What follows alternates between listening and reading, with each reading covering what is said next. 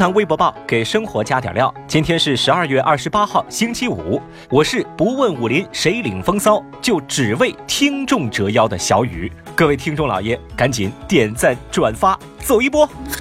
微博一百九十九万人关注。日前呢，有网友指出，张金来老师，也就是六小龄童，他当志愿者的照片呢，被使用了五年，疑似呢是在作假等等相关的所谓黑料。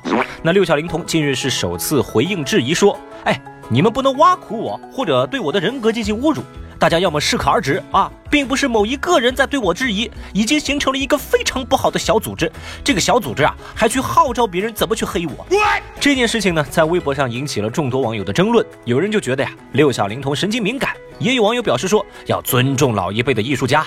小雨始终认为啊，演戏是艺，做人是德，艺和德呀，这是两回事儿。而说到了艺德呢，我就想到了孙悟空。明年年初，中美合拍的《西游记》将正式开机，我将继续扮演美国王孙悟空这一角色，会用美国王艺术形象努力创造一个正能量形象。文体两开花，这事儿吧，还真不能说的太细。如果还有朋友完全还在状况之外，那请您出门左拐去看看厅堂 FM 出品的《厅堂皮皮说》，您就知道是怎么回事了。哎，听完记得回来留言哦。微博九十二万人关注。二十七号，一段酒店。带血床单混洗的视频在网上热传。视频显示，在湖北捷云洗涤厂内，带着血的床单和普通的被罩拿来混洗，足浴会所的裤头和酒店的毛巾是一起拿来搅拌，随意的去添加工业级的草酸等违规原料。工厂的工人直言说：“哎呀，放什么进去，出来之后都是白的。”在二十七号中午，湖北捷云洗涤公司法定代表人王新立表示说：“网上说的那些都是瞎说，都是瞎掰。那个视频啊，一看就是剪辑出来的。”相关的消息在微博上挂了一天，这段视频让不少微博网友感到毛骨悚然。一直到二十七号晚上的十一点，小雨也没有看到相关部门介入调查的消息，当然也并不清楚网上曝光的问题是不是事实。总之呢，就这么一句话：那些昧着良心躲在暗处的黑手，靠洗是洗不白的。唯有监管和法治的利剑，要将其斩断。小雨呢，也在等待着真相落地的回声，同样也想听听您的心声。欢迎在评论区留言，来谈谈您对这个事儿的看法。微博六十五万人关注。二十七号，奇葩说辩手陈明发文寻找一位疑似自杀的粉丝。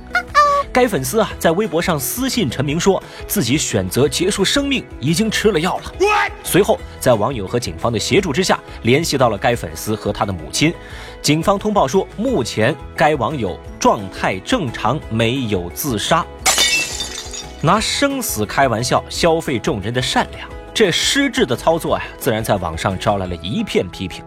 我只想说啊，你虽然消费了人们的善良，但没谁真的希望你死。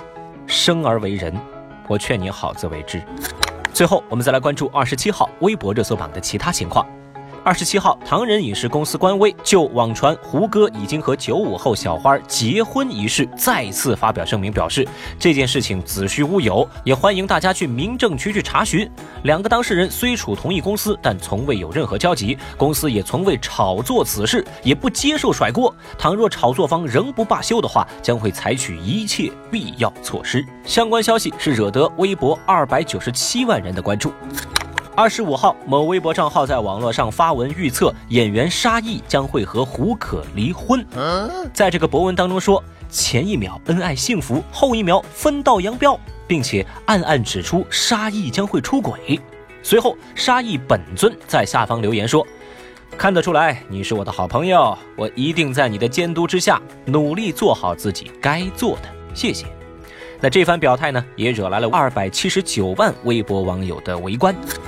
国家游泳中心，也就是我们熟知的水立方，将会启动改造。那预计二零二零年七月将会完成永久改造，变身冰立方，以满足北京二零二二年冬奥会的需求。